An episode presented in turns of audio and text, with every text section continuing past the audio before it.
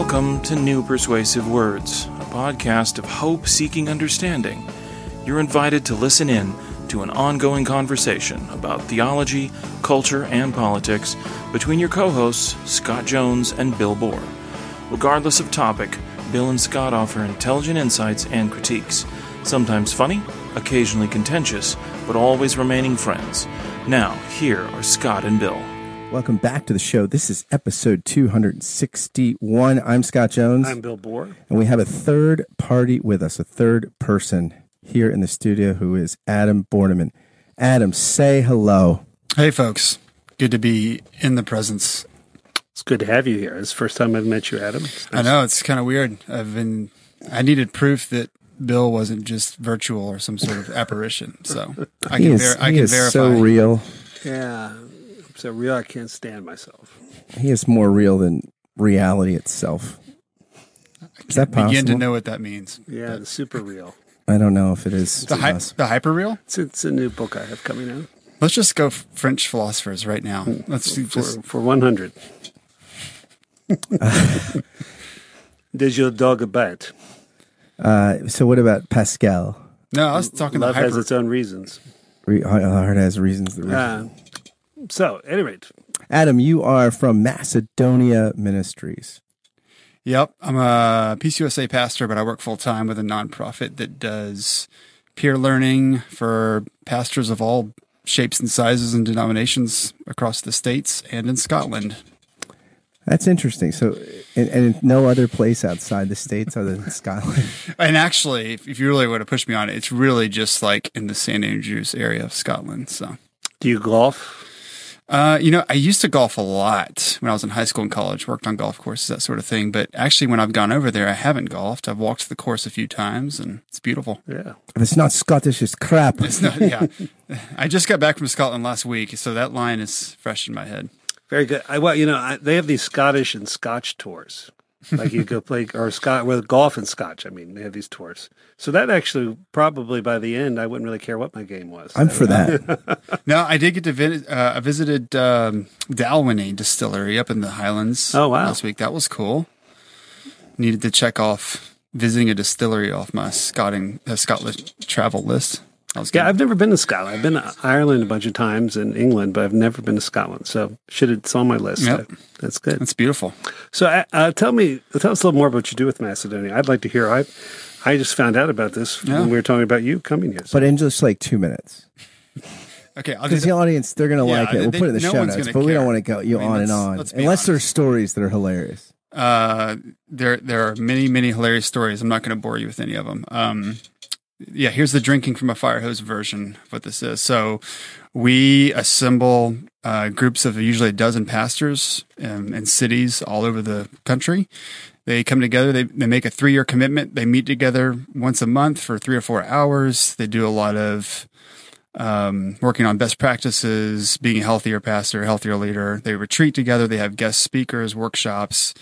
Um, I I love it. I got I got into this because I was a pastor in one of those groups in Birmingham, and it was a life changer, and um, really sus- help sustain ministry. So I love what we're doing, and we're doing a lot more of it all the time. So That's good. Yeah, you and I were talking beforehand. That might be the the greatest task in front of clergy is how do you sustain this over Oh yeah, how do you haul? stick with this Yeah. and it, not just stick with it, but like and be healthy and find joy in it and Yeah, be you know, hopeful. Yeah, I, you know, as a young pastor, one of the things I it was most discouraging and sad to me is watching the day you know on the floor of Presbytery or wherever Mm. they retired, and how many of them were pretty beaten down. You know, and and how often people just act. It was almost like, all right, now you know, clean out your desk and security will escort you to. It's so true. I and uh, yeah, ending well, I think is. Uh, Yeah, it's, it's that's a, a big it's a part of it. spiritual discipline. Yeah, it's kind of interesting. Adam, if somebody was going to, I mean, there are so many trillions of resources out there Mm-hmm. for ministers, and many of which I'm sure are not Worth as good time. as some others. or what, like, if you were going to had 30 seconds to pitch somebody, why Macedonia? Other than that, it's got a biblical name, which is fantastic. But what, what, what would be the why you and not somebody else? Why should somebody Oh, throw man, their money, pitch. That's their time, and their treasure and their talent? Yeah, and have you ever listened to the podcast Startup? Yeah. Yeah, where they where remember that one guy that's Uh-huh. like, imagine it's an Uber ride, I'm waiting for my Mhm. Uber ride. You have 60 seconds to pitch your show. And the guy like he thought you had this great pitch. He's like, okay, that was terrible. Let me tell you what you should have done.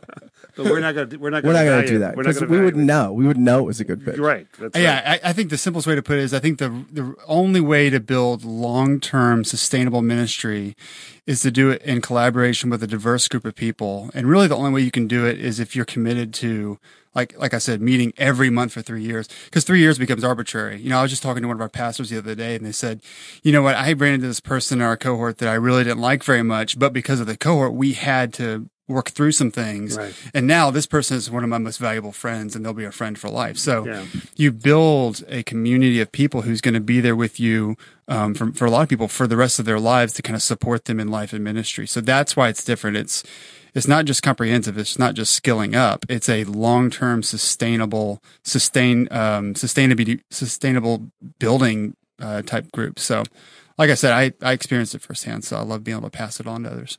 Bill and I have that with the podcast. Like it's you know we're committed to at least like 862 episodes so that we could be friends. You know, it's such it a all. cliche, but but clergy isolation is so rampant, and uh, when you and, and you invite people into a community like that, it is it shifts the ground under their feet. So You know, one of the things that struck me too, uh, almost all denominations and then all the non-denominational network groups, they're they're probably all less diverse than they were twenty or thirty years ago, and that and you don't you exactly what you we find we found it easier to work ecumenically because we're not working through anybody's structure. well, and the, and the part and the other part of the problem is that the culture war fallout and has played out among denominations and Christian groups is you can avoid being with people mm-hmm. who you disagree with who have things to teach you, and I think that's that's a great insight. That's good good for you. Bill makes me run into people I don't agree with, or just he just takes me out of the bunker every now and again, just, so just to walk around. Well, I like to get a little vitamin, to- get some sun, get a little vitamin D. like uh, like the more like the Morlock. I'm like a Morlock.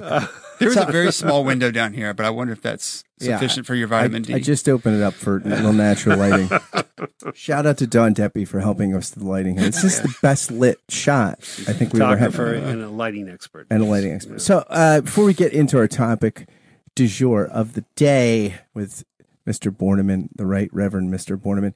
So, guys, current events. couple things. Alex Jones is being sued. for Fun. tem- yeah, for having temporary psychosis. Well, no, that's his defense of all the things he you had can't a sue temporary. him for that. Well, yeah, exactly. That's his defense for the Sandy Hook denial. It's like basically the media, I guess. Like the media makes you. It's so much fake news. You think it's, it's it makes psychosis. Let me Yeah. sell you some natural vitamins. That's pretty good. I think he should have gone with the George Costanza defense. Yeah, uh, the opposite. I or no, I didn't know that was wrong. Well, Yeah, is that was that wrong? Because if I had known, But if that's a viable defense, why don't we always that somebody like B- Bill and I are saying from episodes 106 to 113 bad ratings? Psychosis. Psychosis, like why wouldn't Joe Biden? I smelled that woman's hair. Psychosis. I mean you could just tick down the list of Yeah, psychosis. there we go. the, Now- other, the other Costanza defense is, you know, it's not a lie if you believe it. yes. That's the other one I thought of. that would be like the that would be like the, the entire two, last two and a half years.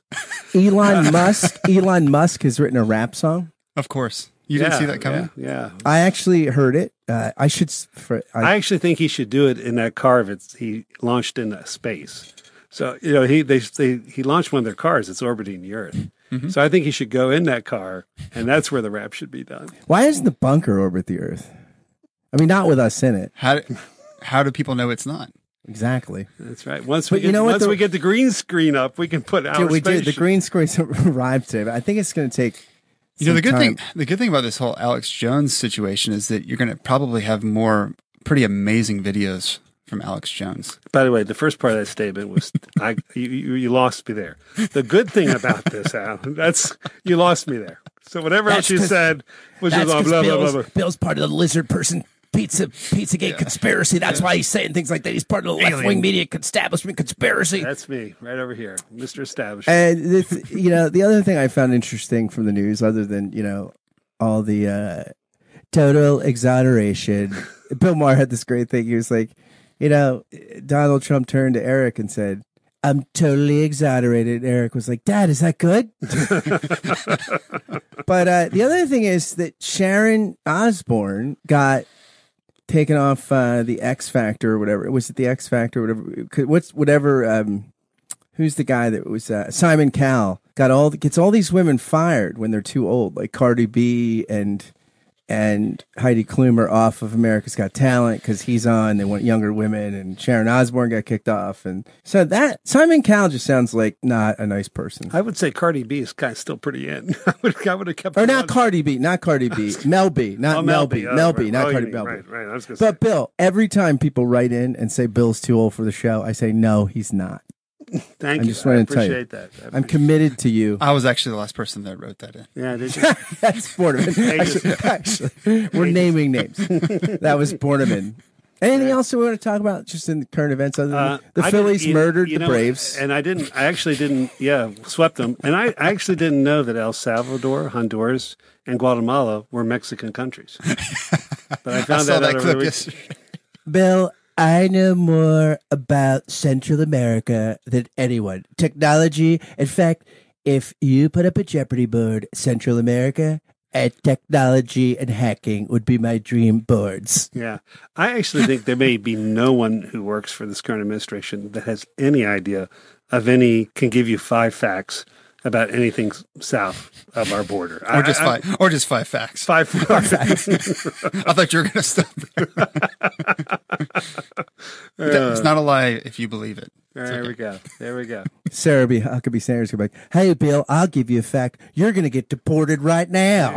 you like Guatemala so much. How'd you like to live there? Yeah, yeah. Well, You know what's the best thing though? You know how you stop uh, the influx of people fleeing country? You cut aid yeah. That's, because it's interesting. you That's make why. you make it worse. Yeah, that's yeah. why Mexico, the immigration dropped so drastically because their economy got It's so much well, better, and so right. there's the incentive to be in the shadows and be my. You know, it's just very. And the fact that the destabilization of El Salvador, Guatemala, Yeah. and Honduras, we have our fingerprints all over that. Yeah. So yeah, By the way, you know, taking America, don't you just see people driving by in the summer with people picking crops and, you know, like awful conditions going, damn it, I wish I had that job.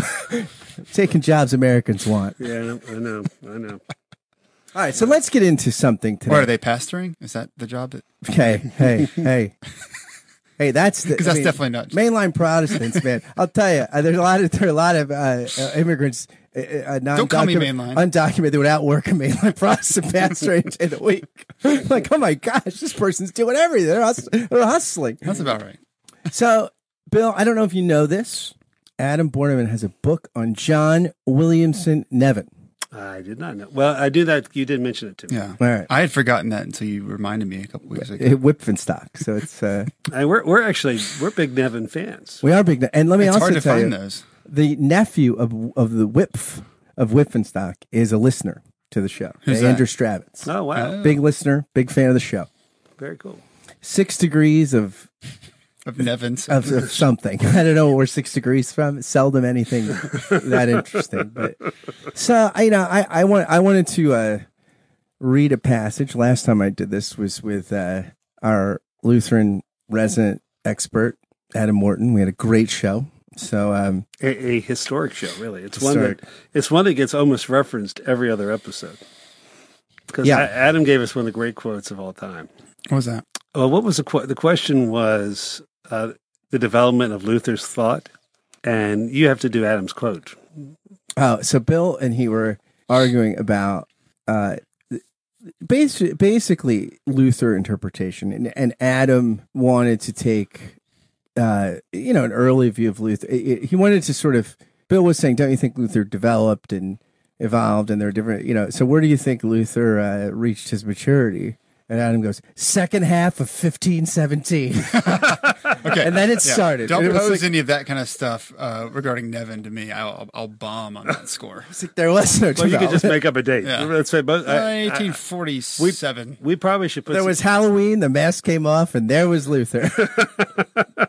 but we probably should. Uh, are you going to? I'm assuming most of our listeners know something of Nevin, but maybe really? should- I, I wouldn't assume. Well, I was- I was- I, wouldn't I was- assume the three of us I know much. Uh, I- Look, if Jeopardy came on and the final Jeopardy ca- category was Mercersburg theology, who here would not bet at all? well, uh, Would you? I would bet it all. I'd probably bet it all. I wonder too. if my friend Jonathan Bonomo is watching. He's he's a Nevin. Adam Morton, second half of 15, 15, 18. Yeah, I, I was going to say I you stole that from Oswald Bayer. oh no! Don't tell us that because we've been giving Dude, you. we need Morton back. Morton, when are you coming back? Morton is the man. there we go. Is he the one on Facebook that's possibly Adam Morton? Yes. Yeah. Yeah, yeah. I just assumed that was. I think we're friends on Facebook. He is the man. He's a he's uh doing a PhD with Simeon Zahl. Uh, yeah, he's a, he's he's going to be one of the theolo- theo- theological leading lights in North America. Anytime. All right, very good. So uh, so Nevin was, I would say, the greatest theologian, American theologian of the 19th century. I don't think that's an Well, over- I'm I'm super biased, but I don't think I would- that's an I would- overstatement. I, would- mean, who else? Who would be? I mean, No, who I would be the runner-up? Bushnell, like Hodge or Bushnell. I mean, I, probably. Hodge. I mean, I mean, it's just, right, it's- I'm not dismiss. I don't mean to be dismissive No, of Hodge. I, I, th- I mean, Hodge is a cultural. Hodge is a kind of Kuyperian figure, like, or a kind of, or even a Billy Graham type figure. I mean, more, more Tim- sophisticated. But as a cultural figure, someone at, at, at Princeton, like Hodge in the 19th century, was somebody that was shaping yeah. I mean, American religious may- life. Maybe That's- Timothy that's what I mean. Dwight. Timothy Dwight. yeah, Yeah, that's yeah, a good that's a good call too. Yeah, yeah. But I think a little bit earlier, but Yeah, well, yeah, I guess he's kind of he dies in the early part of the 19th century. I, yeah, so I think that uh, I think, and he's probably By the way, Adam from Facebook is telling us Adam Morton. By the way, if you're listening for the first time, we stream this Facebook Live, and so if you want to, if you see us pop up, uh, it usually comes on my feed, Scott Jones, and you could post questions like a call-in show, but less dynamic. But Adam says he's not with Simeon anymore. Simeon left him for Cambridge. Conor Cunningham is is his supervisor now. Worst move in Simeon's life. Should have taken you with him, dude. no, but I think we could arguably say he we would ar- we would I think we would agree he's the greatest American theologian of the 19th century. Absolutely. and someone hardly anyone. someone who's pretty unknown. yeah, Yeah. j- just in terms and of was overshadowed by his colleague Philip Schaff, who I mean is no slouch, but was not the theological. no, he but he's certainly a giant, but not the theological mind that Nevin Yeah. was. Nev, Nevin was, yeah, I, I I totally agree, and I think the difference there too is that Hodge had that huge cultural influence. But if I want to read somebody who's really thinking deeply, uh, I read Nevin. Yeah, I mean, it was and wrote a book, probably the most famous book that I, today would be the Mystical Presence, right? I mean, Right. it, which is his own view of Calvin's view of the Eucharist, which he argues is actually the patristic view of the Eucharist. And Charles Hodge hated that book, and he said it sat for years before I reviewed it. And and you know, you got a guy when Hodge just says basically, all right. I'll agree that maybe there's something to this with Calvin's view, but there's a reason Calvin's view didn't make it in any Reformed confessions. It was idiosyncratic. We're Zwinglians as Reformed. Well, it's quite and it's quite a credit to Nevin that you know Hodge spilled so much ink on this. Yeah. I mean, he's a busy guy, but he mm. spent a lot of time going back and forth with Nevin, so he certainly thought it was worth it. You know, people asked Hodge to run for president. I did know that. Yeah. It's kind of odd. People asked Bill to run for. It's, fun, it's funny. Bill and I in the last podcast, I asked Bill three questions that the Democratic candidates are asking, and he didn't know I was going to do this. I just did it. Boom, boom, boom. I called Bill like two hours later. I was like, Bill, you know what's interesting? Like, I feel like you don't let this go to your head, but I feel like your answers were better than anything on the campaign trail. You have a message on your screen. What does that oh. mean? oh, disc is too slow. You're too slow. We just lost something, but I figured out It looked to like it looked like numbers stopped moving, so I assumed something was amiss. Keep your eye on that, buddy. Oh, I'm I'm all over it. So, how did you um, come to write a book about Nevin? Oh, that's fun. Uh, let's see. So, um, went to seminary. Gordon Conwell. Thought I was going to do take a philology route. I was a classics major. I thought I wanted to do more language. Got it to an intermediate Greek class, and but the first week, I, it hit me. I don't want to do this anymore. so I dropped that. All you need to know to not do biblical studies is watch somebody looking at Ugaritic flashcards. and you're like, nope. That was the crazy thing at Gordon Conwell is you could take Ugaritic and yeah, you all could that take it at Princeton when I was there. Too. Oh, cool. By the way, from Facebook, we have. Uh, wait, no, it's the wrong one. Sorry. So Interesting comment from from Adam Morton again. If you have me on again, I'll talk about Erich Przywara's late late career use of Luther. Uh, and Przywara, of course, is the guy that Barth was reacting to Oh, right. on Antichrist and Natural Theology. All right, you're booked, buddy. You sold us. It's, you're, you're booked. If you can get here in 75 minutes, you know, you'll do Yeah. the second segment of the show. we'll see how many people we can fit in here. Yeah. So Okay, so yeah, I, so I dropped this Greek class because it hit me that I didn't want to do that anymore, and I took um, American Puritanism and realized, oh my gosh, I love this American historical theology stuff. And so, and then I took a class on, um, did a bunch of more classes on American history and theology. And I was actually reading E. Brooks Holifield's Theology in America one day, and he's got this like thirty page chapter on Mercersburg. And I, I remember reading that thinking, oh my God, this is, I mean, it was just like so much of what I've been looking for. I was just become kind of dissatisfied with my own Reformed tradition, um, theologically in some ways. And, uh, I read Nevin and thought, wow, this is great. And by So- your own reformed tradition, you're talking about the PCUSA. I, um, no, I, I kind of grew up all over the block. Um, I was PCUSA, UMC. I was, um, I was a, a product of RUF, which was a PCA campus ministry. So I've been kind of all Produces over the place. great music. They do have great music. Yeah. So I, I think, I think basically I had inherited, I didn't know this at the time, but I had inherited that very Hodgian way of thinking about salvation and the church. And it seemed all very transactional and, um, you know, there's a lot of exchanging happened. And I read Nevin, I was like, oh, wow, this is like being inserted into Christ's person. But, you know, there's a lot of like the organic idealism in Nevin that had like a much more, um, romanticized view of um, theology. So I, I And by organic ideals, I mean there's ideas working themselves out in history. He's kind of Hegelian. Yeah, he does, he does. I mean, he has a Hegelian streak in him for sure. He's got a Um, Schleiermachian streak, yeah. a Hegelian streak. Yeah, there's some differences, but I, that that's really attractive because it, it I think it's just a a broader again that word organic shows up so much in an organic view of of the cosmos and what the and what the uh, life and person and resurrection of Jesus means for that. So I was hooked on it right in the middle of seminary, and then I stayed at Gordon Conwell to do a THM, and um, under the supervision of Rick Lints and Gordon Isaac, uh, wrote a thesis on Nevin.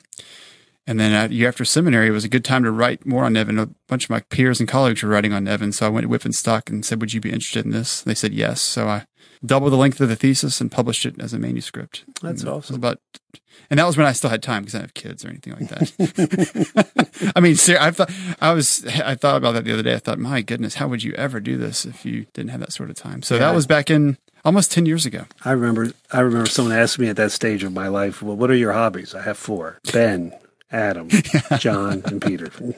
You know, uh, Scott knows. I can only testify to one of their karaoke skills, John, and they're outstanding. And I can testify to two of their golf skills. And John's golf skills are not as good as his karaoke, but they're still they're intrepid. Bill's got great sons. I do. Very it would be so hard to do anything like that at this stage of life. But I remember the time uh, when I was putting this together, uh, when I was in Birmingham, I used to get together with Rich Lusk every once in a while. And Scott, you know Rich, and maybe some of the watchers do today. But Rich, Rich asked me. He said, "So you kind of want to be this pastor theologian type?" I said, "Well, I, I, I, you know, I enjoy this kind of work." He said, "You won't have time to do this ever again." he told me, you know, I was like 26 years old. He said, "Yeah, this won't ever happen again." Rich is a pastor's theologian, pastor's theologian. I mean, Rich is yeah, he, he actually he did find time to do that work better Yeah. than me. So. Leithart does it. He has 10 kids. Yeah, that that guy is just unbelievable. He, he of, told me, well, my wife's studying, you know, to be a midwife now. I said, I guess so. I mean, at that point. So, he told now- me to tell you hi, by the way. oh, yeah. Well, give him, uh, give him uh, the same I will. greeting I'll give him the I same love hi. that guy. I love that guy. Great. Uh, One of the most creative, imaginative, theological minds in North America. And I say that I, I agree. without reservation. I agree. Uh, hands down. If you haven't read him, read him. So Nevin was somebody also wrote an essay called "The Sect System." He found himself. I mean, interesting. Not story. the sex system, the sect. sect. We, a lot of people don't know who Nevin was, so we got to be really clear The there. sect system. Uh, so he They all lived in a big house in New York and made silver. Exactly. I always had an essay about like how basically American entrepreneur religion i- is on Right. i- is very fervent and, and claims it's biblical, and if, and and yet it seems out of step with Christian history as a whole, Right. and and he that really concerned him, and he thought that we needed a big picture. A, a bigger picture kind of view on Christianity that that hmm. it took history seriously because you know the the, the, the organic stuff right like the body of Christ was really something in history and and the visible invisible church wi- hmm. line was messier and yeah. so D.G. Hart who is fascinating scholar uh, on many on many uh, levels, good scholar, did his dissertation decades ago at John Hopkins on uh, Machen. Uh, it's a great book on intellectual biography. Didn't know that. Yeah, it's, it's a good book.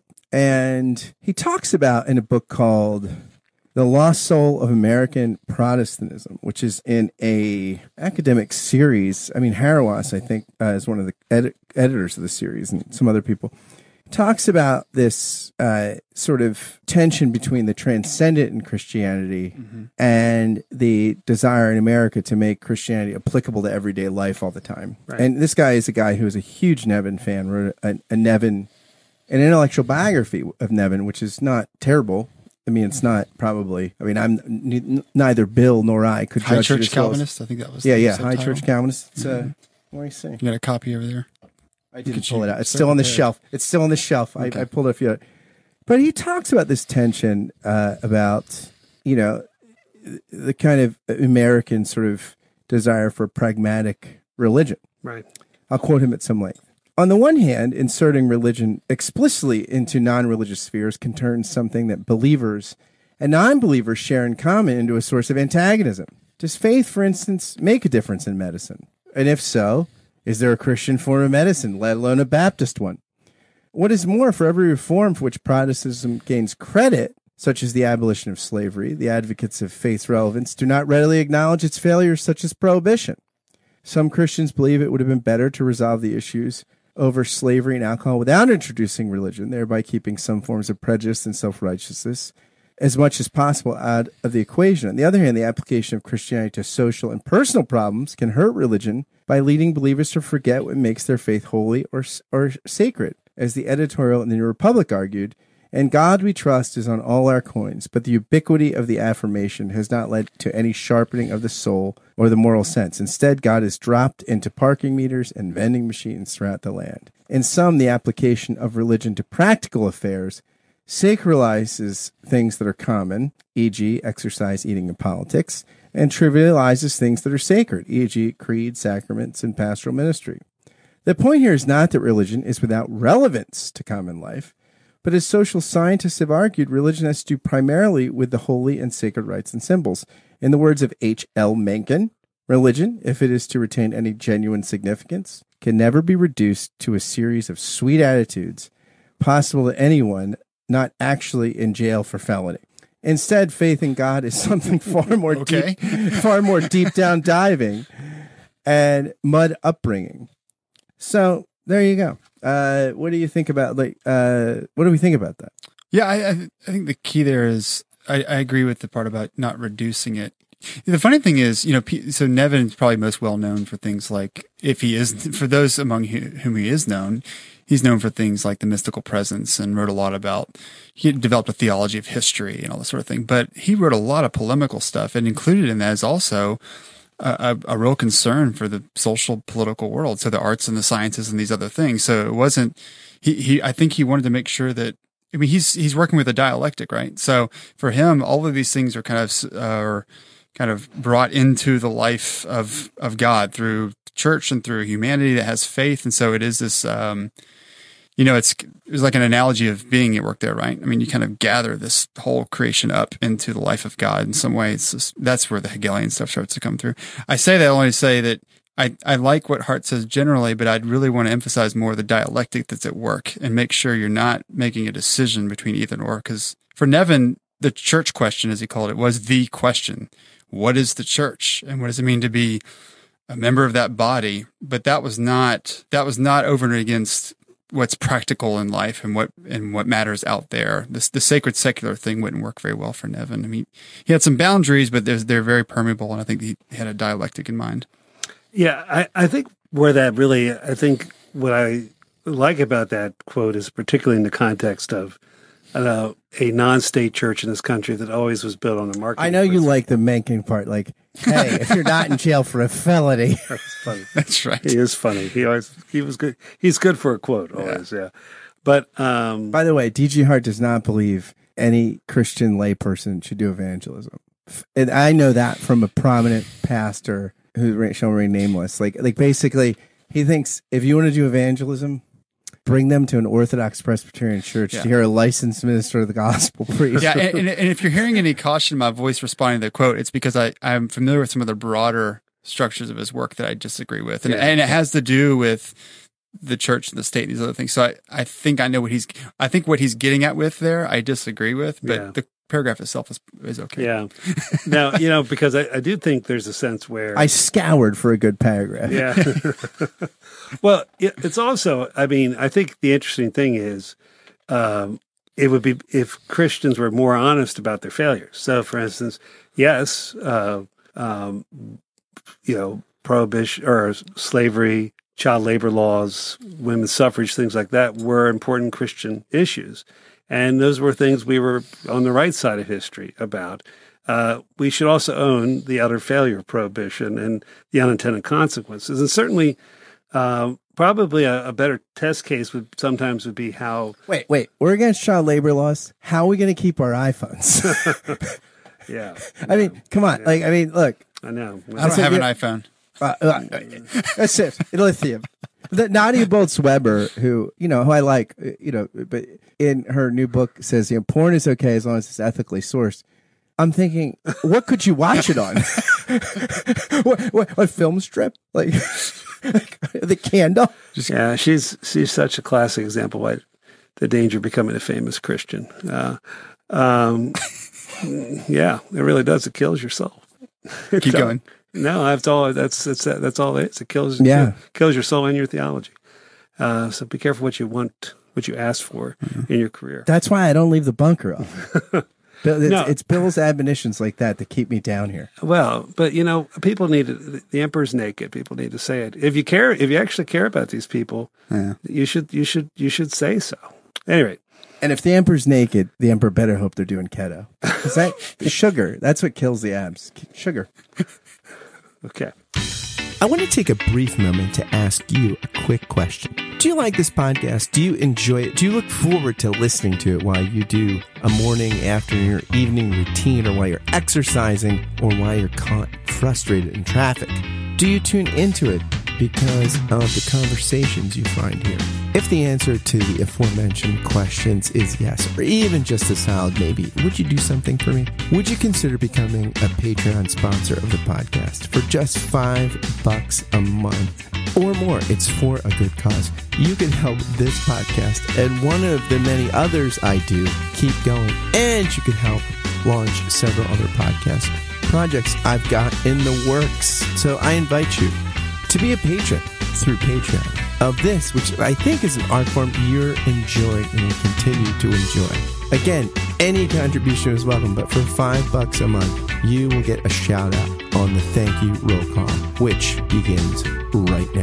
Thank you, David Babico, Andrew Stravitz, Barry Stewart, Ben Crosby, Ben DeHart, Carol Clemens, Charlotte Donlin, David Norling, David Zoll, Ellis Brazil, Jennifer Spite, Jennifer Underwood, Jim Kress, Joel Wentz, John Schneider, Jonathan Butrin, Jordan Mossberger, Josh Redder, Kai Wittenpeg, Larry Rule, Liam O'Brien, Michael Butera, Peter Steigerwald, Samantha Konauer, Sari Graham, Simone Garabedian, Stephen Rowe, and Jody Stevenson. If you want to join these patrons through Patreon, just go to patreon.com forward slash Scott Kent Jones. Thanks again for listening, and now back to the show. But uh, I think this idea of um, sometimes I think for me a good uh, approach to the church state issue um, is is what does what does necessity ask you to do? For instance, you know, uh, people you know talk about the expansion of the papacy under Gregory the Great. Well, the whole city was was falling apart. If Gregory the Great, the Pope, wouldn't have stepped in, you know, people would have gone hungry. Uh, they would have been, you know, overrun again by barbarian tribes. I mean, he went. I think he even helped get the, uh, you know, the aqueducts working again. So sometimes I think the principle is, what does your time require you to do as to be a faithful member of the body of Christ? And I don't think there's not one size fits all um, you know, there are probably more important things right now than running Christian aerobics classes at your churches. Nothing against aerobics. All right. Oh, wait, someone just logged off. Okay. They We just lost it. Man, but you know, there's a sense where, and and again, I think having a holistic uh, I mean, probably churches should talk as much about gluttony as they do sex. I mean, I think we, because in this country, and What about Christian Pilates?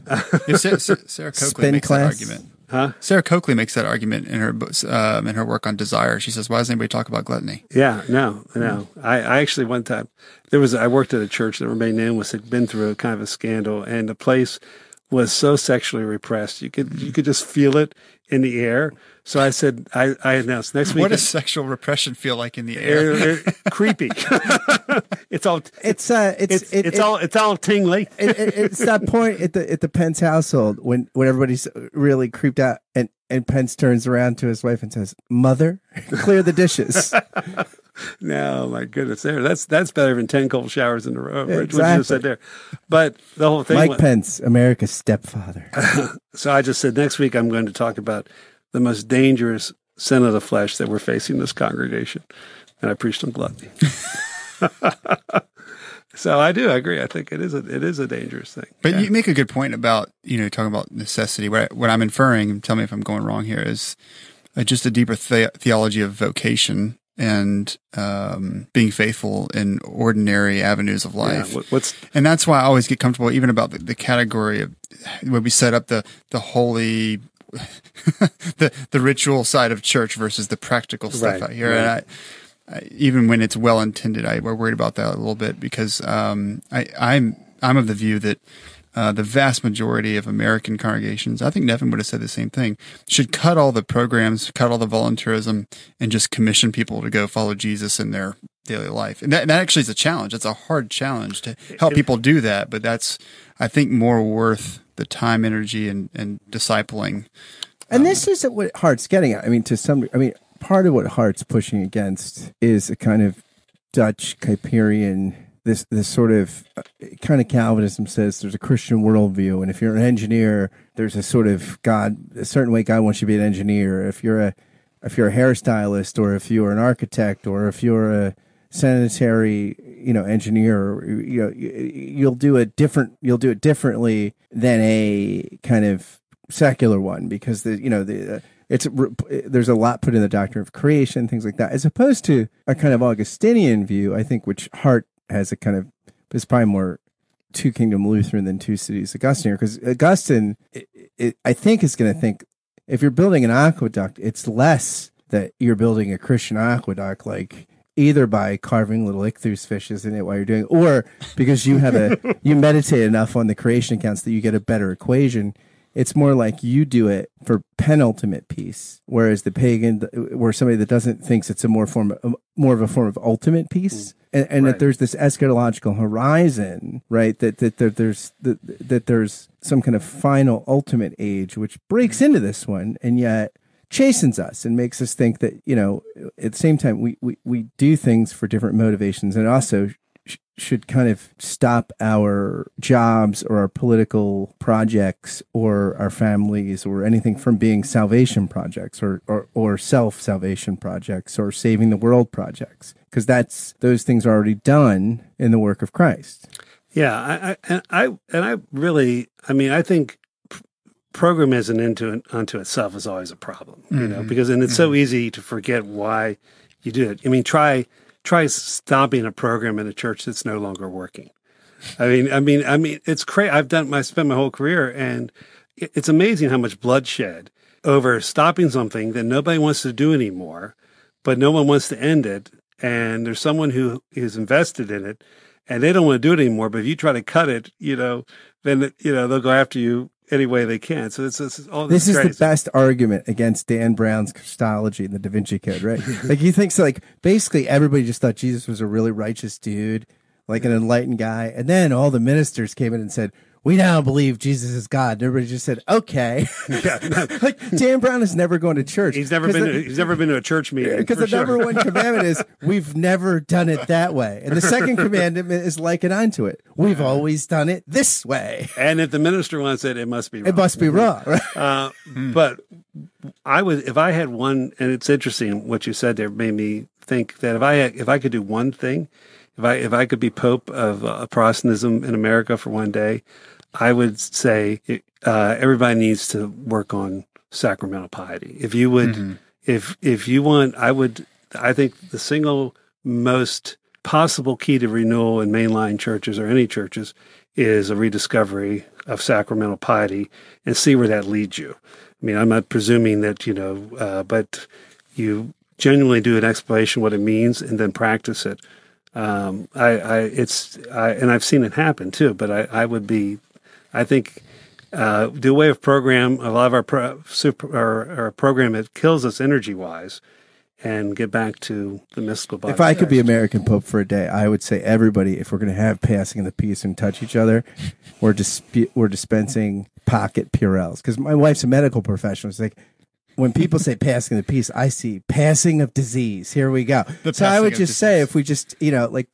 Let's put our money where our hands are. My wife you know? would agree with that. Yeah. Hey, I'm just saying. You know, a couple of things though about uh, about that. Uh, Nevin, I think first of all would absolutely agree with that sacramental piety piece because for him, the, the Eucharist, um, this language he used frequently, the Eucharist was was the not just the it, it was by faith the reality that for him binds um, is a symbol of the cosmos, right? It's supposed to actually bind everybody together. So, you know, Nevin, um, so much of his polemical writing was against uh, not just sectarian kind of tribal market driven church movements, but also just the uh, you know, atomistic individualism that he really wanted to help people see that we're all a community. You know, I was um, I was recently going back through some Nevin stuff, and I thought, gosh, you know, actually, um, Nevin has a foundation here for people thinking more systemically about sin and redemption and things like that. That most of his contem- contemporaries simply did not have. They didn't have those categories. But for him, it really is all rooted in that sacramental piety. That if you get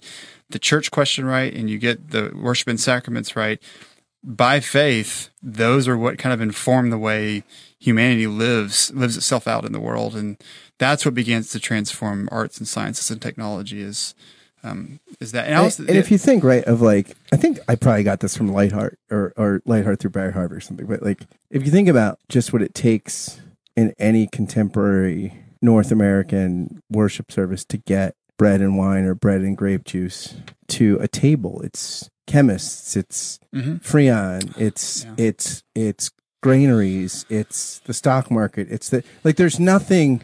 The, the whole world that we know is represented in Mm. those two elements in front of us. Mhm. Yeah, I'm trying to remember. There's a um, I can't remember the name, unfortunately, but um, there's some good couple of good Roman Catholic theologians who've written on that theme pretty well about basically all of society being gathered up into this moment, and and it's not even in, for the ones I've read at least not a uniquely distinctive Roman Catholic theology of the Eucharist. Um, it's just a this what you just described is this idea of everything being gathered up so that you can kind of gain a view of what's happening in the world. It's a very apocalyptic sort of thing, and then being able to be sent back out. So. Remember, remember that old movie? Uh, was it Places? Places in the Heart. In the heart, yeah. In the At- end, at yeah. the end, I remember it's uh, it starts out where Sally Fields is like during the Depression, and a uh, young African American man is drunk, and he accident, accidentally shoots the sheriff, which is Sally uh, Fields' husband. And uh, but at any rate, there's the, the the whole story. But at the end, it's a surreal kind of ending where they're in a church and they're doing and they're and they're doing celebrating the Eucharist, and like everybody who's been in the movie, including the, the KKK, uh, the blind John Malkovich plays a bl- young blind man. There's an uh, Danny Glover was an African American worker who gets driven away by the KKK, but they're all together in church. And the last scene is the boy that shot the Yeah. sheriff, sir, you know, receives communion with the sheriff who died. And this idea of it's it's really a very you know it's and it's kind of a surprising ending to the movie, but uh, a powerful image of What, what's the what's the film? Places in the heart. places in the heart. It's probably Danny Glover's in it too. Danny Glover. as is John Malkovich. John Malkovich plays the blind in Sally Field, and uh, yeah, it's a very powerful, powerful film. Probably thirty, at least thirty years old. Yeah, Well, the image is exactly right. yeah, I mean, and that's again why I was so drawn to these Mercersburg guys so many years ago, Schaff and Nevin. That was that was their grand view of everything. That it was all being reconciled to God and Jesus, and I think that's um, they they took that that was the governing principle, right? I mean, well, Nevin says the incarnation, but the whole idea that everything's being bound up with Jesus, and that that was the first time I said, yeah, that's rec- that's the theology of reconciliation I've been looking for. yeah, It's not just an exchange of things; it's the whole thing. Um, so yeah. You and I were talking beforehand that you know probably you say everything's Christology. So what's wrong with the mainline churches? Many of them, they don't really have any. I mean, they're functional Unitarians uh, when it comes. There's not a mystical sense, but I would say, and the same thing is true. Um, you know, maybe evangelicals are functional modalist, uh, and uh, which ends up being Unitarianism anyway. Yeah. I was going to say, yeah. So, but it's just, but there's a sense where they they have the language and they think they are, but uh, We got three modes: uh, but there's not much. Yeah, but there's uh, water, ice, steam. uh, it's you know uh, I remember uh, years ago the Wittenberg door uh, when it first came out was really funny, and they had a picture on the front cover of like the National Christian Booksellers Convention. And it's like, "Where's Waldo?" and it says, "Where's Jesus?" In this, and you open up the in, inside cover, and it goes, "Yeah, we couldn't find him." oh no, But you could probably say that about you can certainly say that about what's going on politically in evangelical circles. You certainly can say about what's going on in a lot of our churches. And I, I think it comes down to is, you know, uh, our view of the church is too small. So it's easy to lose it. It's easy to become involved in sometimes good things, um, but things that are less than the Well, redemption of the world. It's the same. eh, You know, what's so fascinating to me about the 19th century is that if you want to understand American religion, that's what you really study. Yeah, I mean, you really, and that was the other thing that drew me to Nevin and Hodge and the debates that were happening is that I I began to understand what was happening. I mean, even the whole idea of stump speeches is really coming out of revivalism. I mean, Yeah. our whole political Finney, landscape comes out of that. So, um, yeah, that, that, that's exactly right. And I, I think that the whole movement actually has a lot to, to offer in the way we think about, um, well, all of these things. Because, you know, for, for Nevin, the, the real problem, I, I imagine if Nevin were alive today, he would be able to critique everybody. You know, he was kind of a grouch.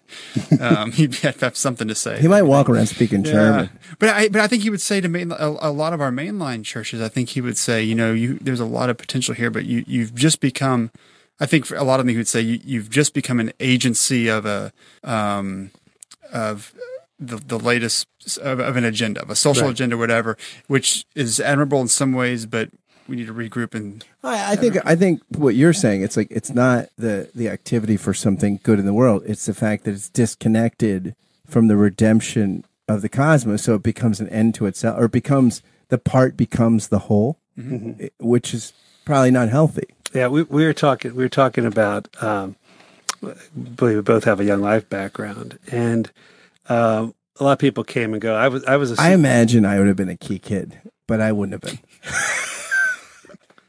I imagine though, like I fantasize I would be a key kid. and, Hey, if we could just get him, hey, get Lindy. I mean, Lindy, she's a key kid. yeah. Anyway, uh, that's why. That's why I'm here because You are kids. You're a key. out. You're a key podcaster.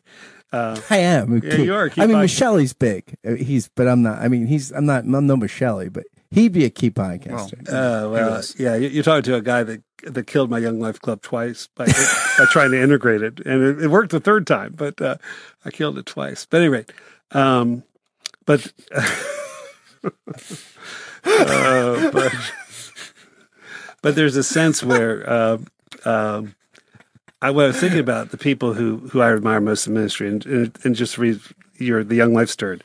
There was this guy who uh, different, you know, what was in style of young life came and go twenty times while he remained. And what he would do, he just loved these kids in this blue collar community in Texas, and he was taking kids to camp until like the year before, like the summer before he died. I mean, this guy worked with kids for, you know, uh, for 40, 50 years. Uh, no glamour, never, never, you know, never was asked to speak at things.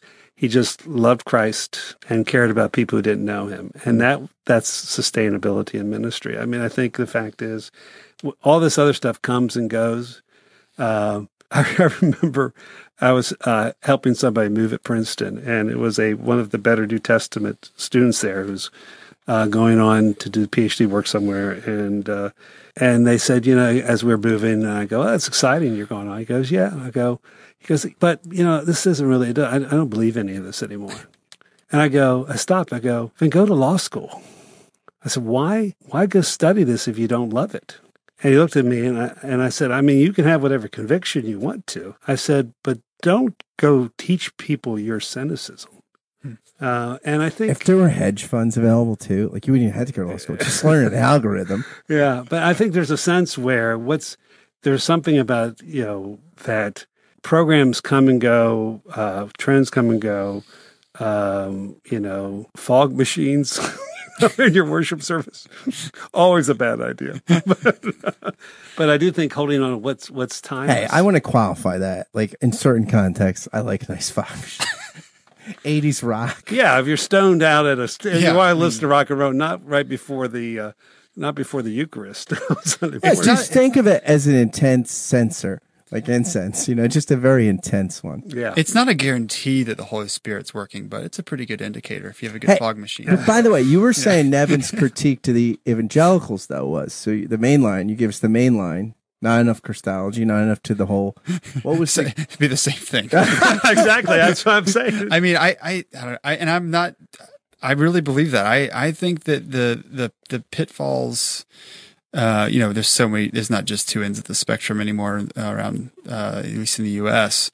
But I really do. I think it always comes back to Christology and, and deep discipleship. Kind of a commitment to that, yeah, the problem isn't liberal conservative. The problem is uh, who's Jesus Christ. or the uh, the way I've been putting it most recently is that the problem is not liberal conservative. The the, the problem is um, commitment to the gospel versus life coaching. I mean, Yeah. you know, the, the liberal version of life coaching is uh, we got to go be active about this. The conservative uh, version of that is your life could be so much better if. I mean, it's just the gospel's not good advice, it's yeah. good news. Well, it's it's it's like we're you know the, the the I'm again these are broad brushstrokes, but I think they are pretty accurate, and that is. You know, the more the more progressive side is, you know, do this so we can make society better, and the other side is do this so you can make yourself better. I mean, it's and they're both exhausting, um, and neither one of them have much of a Christology, in my view. There are obviously exceptions to that. I go to a mainline Presbyterian church that I think is a healthy exception to that, but um, Yeah, there there are healthy exceptions. both. uh, You know, there are the Christ is alive and well in many places throughout uh, uh, America, and when people are gathered. But I do think that I think that's a really succinct Even in way. places with smoke machines, once in a Uh, while. Sure. Uh, but uh, uh, but I do think that's a pretty succinct way of saying uh, if you had to if you had to say it in one way, that's a pretty good way of saying Well, I it. told yeah, uh, Scott knows my friend Jeff Myers, and uh, is at Roswell Presbyterian now. And I was my family. I want to consider him an honorary friend of the show. Yeah, he is a friend of a show. Uh, You think he would do Synaxis? Yeah. Oh yeah. He'd All be- right, be Myers, your book. But when when when my family joined the church, um, it's funny I can't actually join the church because I'm a member of Presbytery, which is strange. Uh, anyway, so when we decided we were going to camp there, Jeff said, "Oh, that's great. Uh, let me know if there's anything I can ever do for you." And I emailed him. I said, "Don't ever be my life coach from the pulpit, thanks." I love it. but I was kind of serious. I was like, I, I don't good. need advice on Sunday. I mean, I you know, that's good. I don't need I don't need anybody telling me how to be a better dad or a be- you know I just the rest of the week is hard enough. I've got enough advice. I really just I've always said you know really in, in 2019 I would love to go to a service one day where someone just stands up uh, and says. Uh, Jesus died for your sins and is risen for your justification. Uh, that that would be a great six second sermon. You could would, tweet that. I would I would love that sermon. I really would. That You was- could you could tweet that. Just be like, or one, if you're present, you could tweet, Jesus died for your sins, rose for your justification, no collusion, MAGA, Exonerated. yeah. exonerated. Except he wouldn't say the first two things you said. But uh, Mike I- Pence tells me, yeah, Jesus. and, and Mike Pence has Christology issues too. But uh, one of the things that struck me when you were saying that story, what you said, your minister, I heard someone uh, tell a story from CPE that uh, there was this, a guy was, uh, you know, in the last hour or last days of his life, and the uh, the chaplain was talking to him. He finally says, "Would you stop the damn Kübler-Ross? I'm about to meet God." Help me meet God. That's Yeah, they- uh, Michael Horton tells So us. true. Michael Horton tells a story. Uh, you know, where he's in a very liturgical kind of reformed church in Southern California, and you know, I mean, they're not big. There's 700 members. They're not big. There's all, they're surrounded by these big California mega churches. When it comes to him, he says like, "I'm just going to come for the next few weeks." Uh, my marriage is on the rocks, and I don't know. I, I don't think it's going to last. I just need a place to hear the word and take the sacraments. And He's like, that's fine, sure, of course. And after church, he says, look, you, said to me like you're in a church. I mean, she was obviously church. Like, eh, well, and she's at one of, the, you know, she it comes out she's at one of these big mega churches, and he says, what are they preaching at your church right now? Oh, uh, a series on how to have a better marriage. Right. Oh, I you know, I was in a pretty conservative uh, church and um, in a in a rural area, and there was a obviously a lesbian couple started coming, and um, and I was always a little I was a little concerned because you know there would be a lot of people in that congregation were welcoming, and uh, and I, I was doing some pastoral care with one in the couple, and after you know I was with him for about six months or so, and I sat down and I, and I said, you know, I'm glad you're here, but can you tell me why you're? I mean why here? And because I, you know, I had an even a conversation. I'm not sure this is the safest place for you. And they said, well, we, we could go to a church where we'd be affirmed and welcome, but we really need to hear about the grace of God right now. Hmm. Yeah, I had a similar experience. And, and that's an interesting thing. Now, I'm not saying churches that are welcoming don't preach the grace of God, mm-hmm. but I, it, it, was, it was struck me that this couple, to, to, to risk to themselves emotionally, uh, that's they were hung. That's what they needed, kind of mm-hmm. similar yeah. to that story. And actually, I, I would argue that um, it is actually that that message of grace, that proclamation of grace, and its clarity that that actually prompts a lot of the quote good works out in the world. Absolutely, I, I think it, you know, learning to receive grace and extend it to others. That that is you know the the social and political and cultural engagement of the church in the world that's where it starts i think so much of the we got to go get busy this week with X. It's just it's a, it's a short term bargain. Um, I've learned to be much more engaged with the world around me uh, from grace than I have from being you know beat over the head with you got to go do this. But when we think about the great saints, you know, someone like Francis, who, mm. you know, radical identification with poverty. Well, it all, but it, it all began and it was sustained by and ended with his deep love for Christ. Yeah. yeah. So, so Adorno, the philosopher, said the whole is a myth. Right? Isaac Dorner. That's where we're going. No, Adorno. Oh, Adorno. Adorno. He said Isaac Dorner. No, Adorno said the whole is a myth, responding to Hegel that the truth is the whole. Right, like, but for but for Nevin, right, the truth is the whole. It's the whole Christ, and that's where the parts are going. Yeah, yeah, and that's obviously the key distinction between Hegel and and Nevin. You know, for ne- for Hegel, there's so much about well, that, and one was more Christian than the other. Well, but, that's what I was going to say. I mean, if you know, one was for, German too. But but I, I really appreciate like we're all a kind of a footnote to Hegel. I mean, we really are. It's hard. Absolutely, to, it's hard to avoid that. But you know, with Hegel, it's this, it's the spirit and the state. You know, this sort of these broad notion of the spirit. I'm not a Hegel expert, but you know, but Nevin. That never that, stops know, anyone in this podcast. yeah, that's right. I, am not really an expert on anything we've talked about so far, so you just put that asterisk at the bottom. Um, but yeah, you could for Nevin, the, the, whole, the, the, the, whole is greater than the sum of the parts, and for for Nevin, that is the whole Christ, and for him is principally expressed in the incarnation. There you go. That's why you should check out Macedonia Ministries. Thank you, everybody, and good Monday to you. Yeah, thanks, Adam. Good talking. With yeah, you. thanks so much, my friend. I'll just come, come back and join us again. Yeah, yeah absolutely. Hey, listeners, thanks for joining us for today's episode of New Persuasive Words. Hope you enjoyed Scott and Bill's conversation and will join us back here next time. Until then, thanks for listening and God bless.